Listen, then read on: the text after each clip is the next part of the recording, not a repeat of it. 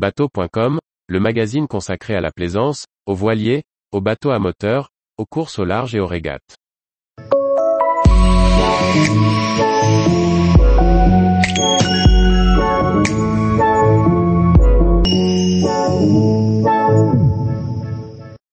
Sur les traces de Bernard Moitessier à AHE accent aigu, un atoll en Polynésie française. Par Julie Leveugle. Arrivé à bord de son célèbre voilier Joshua avec sa femme Ileana et leur fils, le navigateur français jette son dévolu sur le motu de Poru Poru, à deux pas du village de Tenukupara. Il choisit de s'y installer et y vit pendant trois ans, de 1975 à 1978. Qu'y a-t-il de si magique en cet atoll? Qu'est-il devenu? Bref récit d'une escale séduisante. Nous entrons dans le lagon d'Ae par la passe Tiareroa. De là, nous naviguons pendant près d'une heure à la voile pour rejoindre le village de Tenukupara.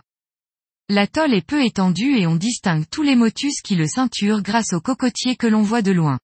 Dans le lagon, il y a des grands champs de bouées qui appartiennent aux fermes perlières et servent à la culture des huîtres.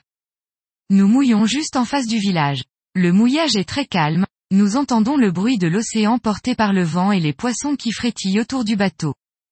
Au petit matin, nous sommes réveillés par le chant des coqs venus de la terre.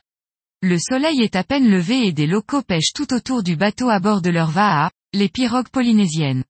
Ils n'ont pas de gros équipement de pêche, seulement un fil de nylon avec quelques plumes à la traîne. À 7 heures, nous sommes déjà levés depuis deux heures et prêts à nous aventurer dans le village. Nous débarquons sur le quai principal. Il n'y a que quelques rues à découvrir, mais il semble y avoir tout ce qu'il faut. Une église, une école, un terrain de sport, la mairie, une infirmerie.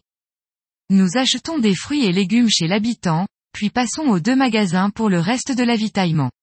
Le village est coloré et fleuri, il y a de la musique à fond dans toutes les maisons.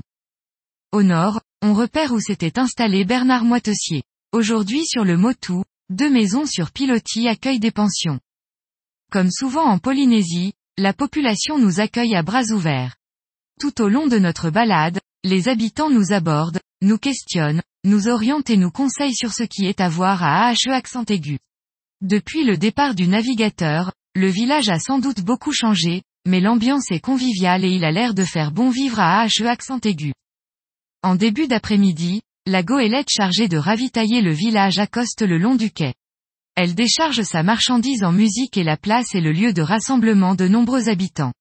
Jusqu'à tard dans l'après-midi, le village restera très animé. Difficile de ne pas comprendre pourquoi le navigateur aimait tant cet atoll. Du lever au coucher du soleil, AHE accent aigu nous aura séduit par son authenticité. Tous les jours, retrouvez l'actualité nautique sur le site bateau.com. Et n'oubliez pas de laisser 5 étoiles sur votre logiciel de podcast.